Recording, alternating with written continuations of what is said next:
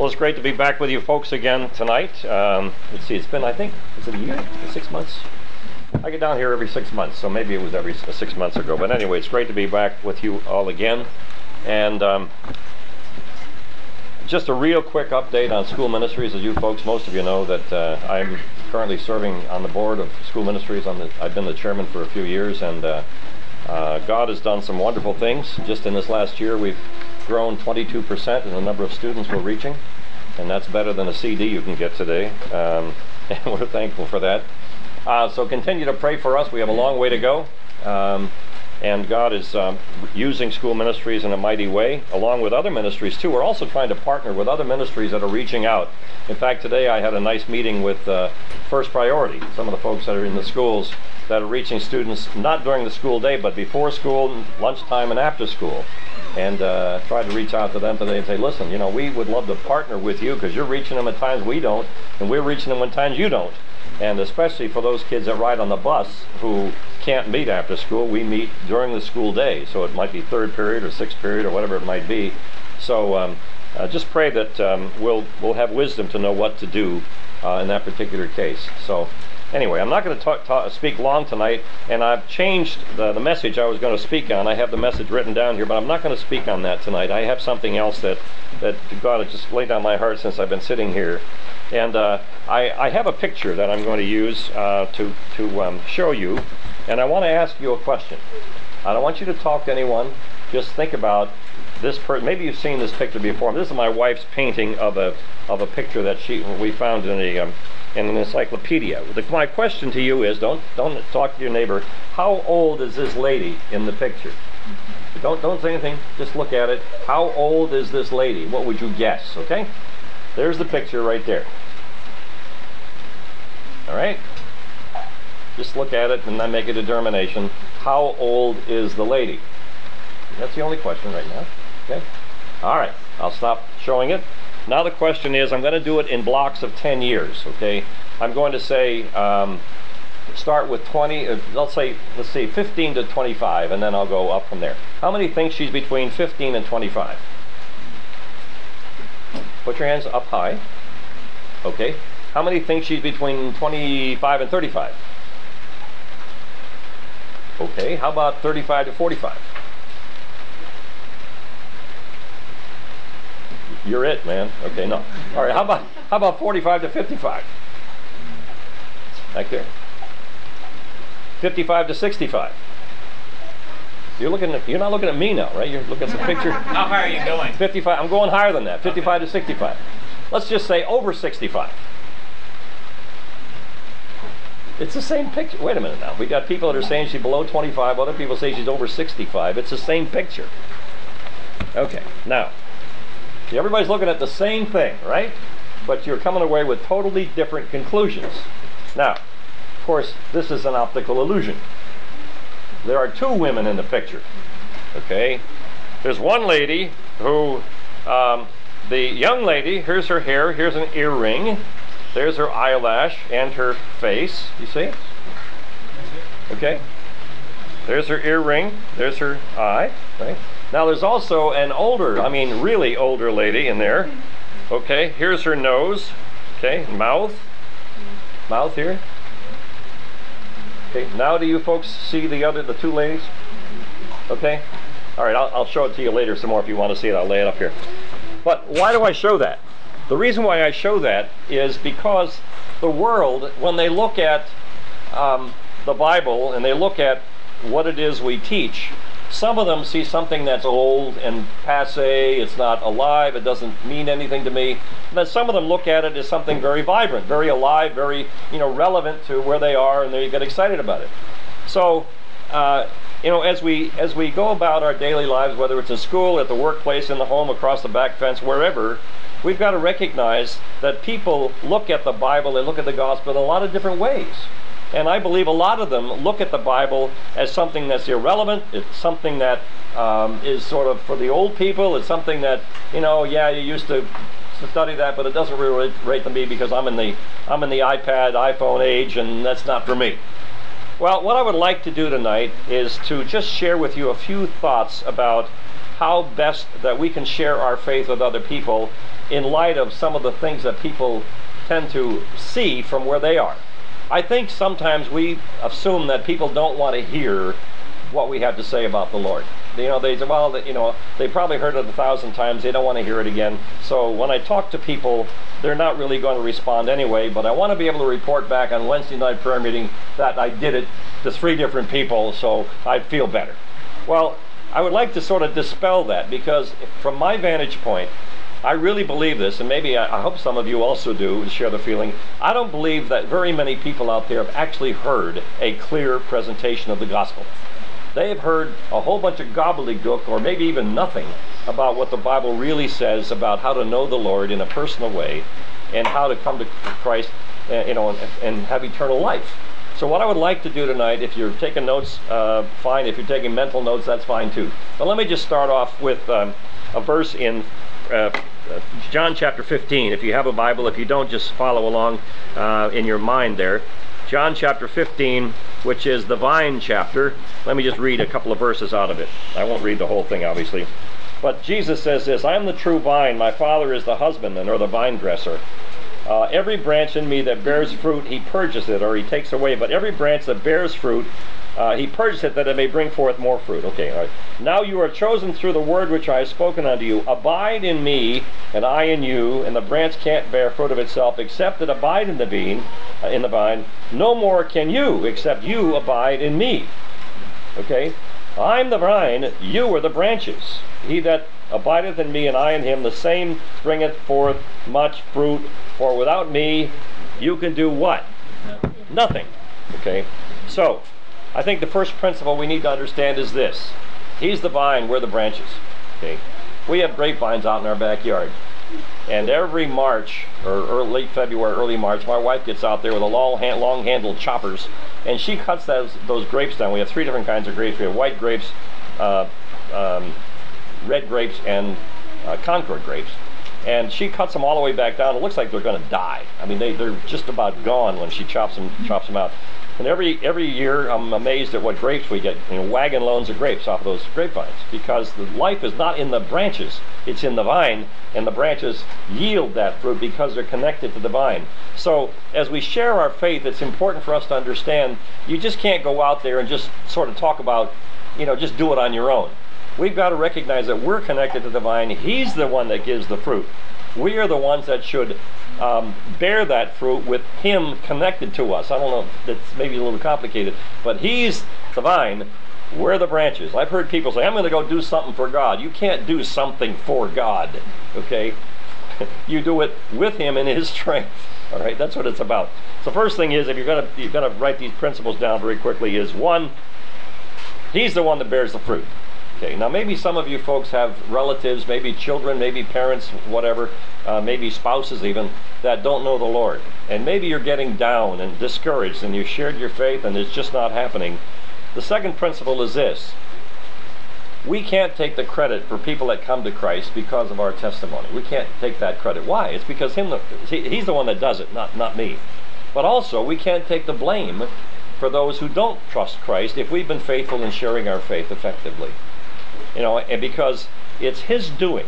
Okay, that doesn't mean we shouldn't pray. That it doesn't mean we shouldn't share our, share the gospel with them.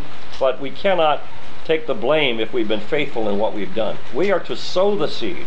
Okay, He's the one that brings the increase. Okay. Now the next point is this. This might sound pretty obvious, but to a lot of people they don't really see this. And that is this. When you're sharing your faith, start off with the positive. What does gospel mean? Bad news, right? It's good news, right? So, good news, it's, it's good news. But when you when you go to someone, sometimes what we like to do is start off by saying, you know, Billy, you're a sinner, and he says, oh wow, I didn't know that. That's great. You know, we, we don't start off that way. You, what do you start off with? What is the good news anyway? Jesus loves you. We just sang it, and He did something about it. He shed His blood, blood on the cross. Jesus Christ loves you and wants to forgive your sin and make you a person that you know has a purpose in life and has an eternal life beyond that. Okay, that's the good news. Okay. Now, are you saying, Jim, that you should avoid saying that they're sinners? No, but you start off with the good news.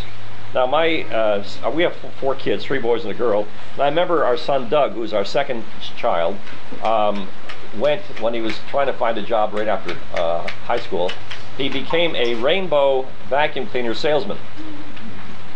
Anybody own a vac- uh, vacuum cleaner rainbow? You do? At one time. Well, yeah, we still own ours, and we're still paying on it. About 20 years later, no, we paid for it, but but it, it doesn't mow your grass. It doesn't do anything except vacuum. You know, it's like 12, 1300 dollars for a vacuum cleaner. But why did we buy it? Besides being our son, he was excited about it. You know, he was he was expecting us to buy one, probably partly because we were his parents, but also uh, because we we you know he presented it in a very convincing way. So when you present the gospel, expect that this is something that these people need because they do, but also expect a, uh, the Lord to do some work. And don't just go out there saying to yourself, I know this person is not going to accept this, but I'm doing it because I promised I would, kind of thing. You know what I mean? We've got to get above this thing that says they've heard this before, so I'm just doing it again. I don't know why, but you know, it'll clear my conscience if I do it. Wrong. You'd be amazed how many people have never heard the simple gospel before. Okay. And uh, this gentleman I mentioned earlier, I spoke to today. Um, you know what what got what got us talking about it was uh, I, I had my ring on. I, I, don't usually wear my ring very much, but I had my ring on. This is from MIT. I graduated from MIT, and um, so uh, so we got to talking, and he looked at the ring. He said, "What? Oh, that you got a brass rat there?" I said, "Brass rat is the the rat is actually a, a beaver, an eager beaver. You heard of? Well, that's where that comes from, eager beaver." So anyway, I wear it sometimes uh, to start conversations because some people that went there, you know, and they said, "Oh, you went to MIT?" Yes, I went to MIT. And so we started talking about that, and some somehow I started having the credibility. You know, somehow this guy at least squeaked through. You know, but um, bottom line is we started talking about things. Oh, where'd you go to school, and so on, back and forth. And before you know it, uh, I had a chance to sort of uh, get into the scriptures and ask him about what he planned to do the rest of his life, and and got some interesting answers back. And so had a chance to present the gospel. So expect people to listen. Some of them won't. But God promises that His word will not return void. Now, the third point is related to what I just said. Don't just share um, the, the, the gospel as far as words are concerned. Share scripture. Okay? Share scripture. Now, for me, I, I was raised in a Christian home. My mom and dad are now with the Lord, but I mean, I've heard the gospel since I could, you know, I could walk. Okay? And uh, but that doesn't mean I'm a Christian just because I'm you know, I became a Christian by osmosis. I became a Christian by uh, recognizing at the age of six, the age of some of these kids here, one night I, I just could not go to sleep because it was a Sunday night, March 6, 1948. Uh, I know you're trying to figure out how old is this dude anyway, but in fact, somebody from Boca Chapel the other day said, "Let's see, I computed that you're 74." I said, "No, I'm not 74." Well, you said 1948 and you're born in. I said, "No, I'm 72." I know I don't look 72, I look 78, but anyway. But anyway, so, but the point was, I heard the message of the gospel at a young age. I was convicted of my sin at a very young age. And uh, that night, I could not sleep anymore. I got up, woke up my father and mother, and, and my dad climbed out of bed and got his big Bible out, just about this size here, and opened up the Ephesians chapter 2, verses 8 and 9. Okay. And verses I've heard before, but now they sort of meant something new to me because I was seeking. And he read them to me again, had me read them, and he read other verses of Scripture out of Romans and John and so on. And I invited Christ into my life that night. So when you're sharing the gospel with people, make, make sure you share Scripture. The Lord does not promise to bless your words. He promises to bless His words, okay, in Scripture. So find some verses that are relevant to your situation. Now, some of you, you know, you say, well, I don't have a very exciting testimony. Well, mine's not really exciting either. You know, sometimes when I'll speak at a at a uh, uh, oh a businessmen's meeting or something, or a Christian women's club or something, I'll start off by saying, you know, my before I became a Christian, I was involved with alcohol and sex and drugs and and addiction and so on, and and then I uh, became a Christian at the age of six. You know, and they all sort of laugh, but you know, some people want to hear that dramatic thing. I was a flat on my back and I was almost ready to die, and I, you know, that's not my testimony. But the point is, I was raised in a Christian home. Maybe some of you were raised in a Christian home, okay? And you've never come to the point where you've actually said, Lord, I'm a sinner, a sinner, and I need to receive Christ as my Savior. I want to ask Him for forgiveness, thank Him for what He's done for me. You know, it doesn't just happen automatically. Because you're born in an oven doesn't make you a blueberry muffin. You know, being born in a garage doesn't make you a beamer. And the same logic follows here. Okay? So um, it's important for us to, to use Scripture, and, um, and, uh, uh, and God will bless that. Here's another point, just a few, and then we'll be done. And that is uh, eschew obfuscation. Okay? Right, Aaron? You got that? Okay. Eschew obfuscation. What in the world do I, what am I talking about? Well, avoid confusing language. That's what that means. Okay, now I just use confusing language, right? And you're going, but yet sometimes we get used to word, using words like regeneration and propitiation and salvation, even words that we think are pretty clear, uh, like uh, confession or um, whatever the words might be. We've got to use words that the people will understand. Okay, that doesn't mean we use you know the, the gutter language, but we need to use language that the local people will understand. What language did Jesus speak? Anybody? Hmm? Anybody? What language did Jesus speak? Aramaic, I think, right? That was the language of the people. That was the marketplace language. Okay. Also, probably maybe Hebrew, right? Um, maybe a little French. I don't know, but anyway. No, but Aramaic. He spoke the language of the people. Okay. You'll find that in some of the Gospels. Okay. Not very much of it, but there's some in there. Okay. So use a language that people will understand. Okay. Or another point. Use an organized approach. If I asked any of you, and I'm not going to do this tonight to embarrass anybody, but I ask any of you to, to um, how would you lead me to Christ? How many of you would be able to come up or sit down with me and lead me through the gospel message? Okay. I bet a lot of you go, not me, no, please, please, please, you know, some other time. And it's sometimes people think it's very, very difficult. It's not. It really isn't. Okay. So try to rehearse it. You might even want to go over it in your Sunday school classes. How would you lead someone to Christ? Okay. Because it is important. The scripture says this be always ready, finish the sentence. Be always ready, what? To give an account of the hope that is within you. Which means give a reason to people that ask, why are you a Christian and why do you believe that, you know, so on. Give a reason for that. And if you don't have a way to do that, you better study some more and pray about it and be prepared for that answer because this world is going to test you. They're going to try you. They're going to try to unconvert you. I'm telling you. Uh, I spent enough years, I spent 17 years in college. Um, and he said, that's crazy. I did 17 years, from 1958 to 1975. Um, and I was also working some of that time too, but I was in college every semester.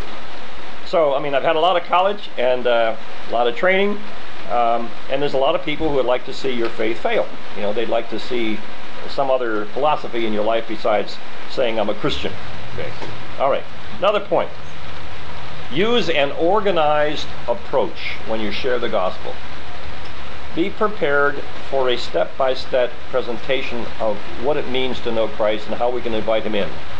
Because sometimes we get sort of scrambled and we don't quite include the important points. What are the important points in a gospel message? First of all, the fact that God does love us. We started off with that. Okay.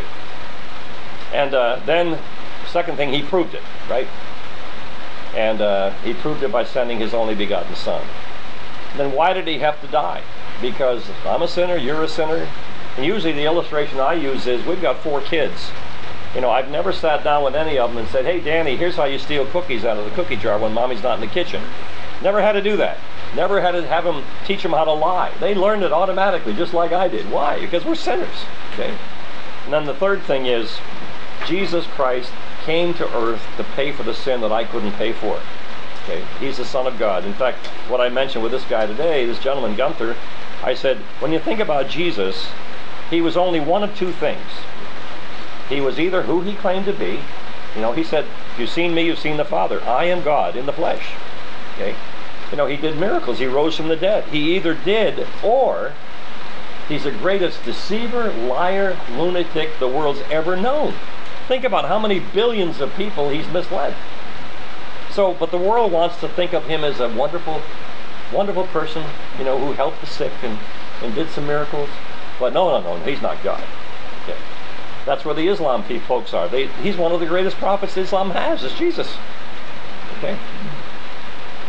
But he's a lot more than that. He's either who he claimed to be, or he's the biggest liar and lunatic the world's ever known, biggest deceiver, okay, in the world. In the world. All right. And then here's one that maybe isn't isn't really very deep philosophically or theologically, relax. When you look through Scripture, when you see Jesus as he's sharing the good news with people, what does the Scripture say in many, many cases? And he sat down. And he sat down. And they sat down. And sometimes he'd give them food. Sometimes he didn't. He'd give them stories. Okay? And he sat down. For me, I like to drink coffee. I, I almost live at Starbucks when I went down here. But uh, I like to uh, talk to people over a cup of coffee. Sometimes I'll take my glasses off because that sort of helps me relax a little bit. But the point is, relax. Find a place where you can sort of be alone so people aren't milling around and interrupting you. It's a, it's a minor thing, but I think it really does help a lot. Okay. And then finally, the church is important. I don't know how to say that any more gracefully than that. It's one thing to lead a person to Christ, but it's another thing to then follow up that person so that they grow in grace. Okay? In the state of Maryland and probably the state of Florida, there are laws about child abandonment.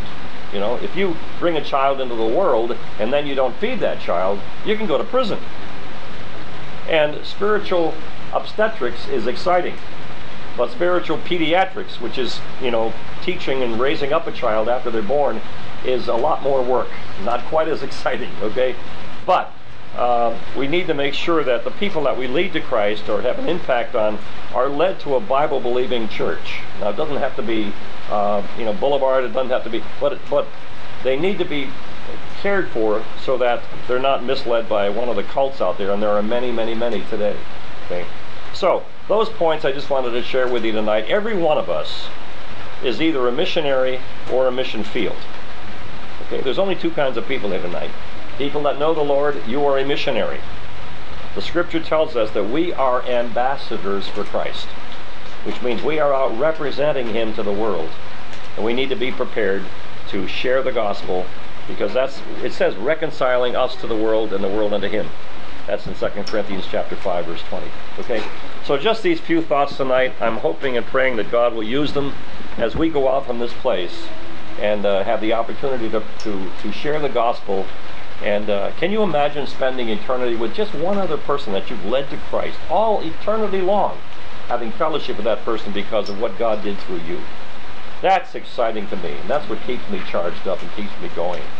So if you want to talk more about this, or maybe I've even uh, struck a chord in your heart saying, you know, I'm not even sure I'm a Christian, I would be more than happy to go to a side room someplace and pray with you, have a chance to talk with you, or one of the elders would be more than happy to do that. But the main thing is, you can't share something you don't already have. Okay? And, uh, and I love peanut butter cups. I would share one with you. Well, I'm not even sure I'd share it, but uh, I can't give you one if I don't have one. Okay?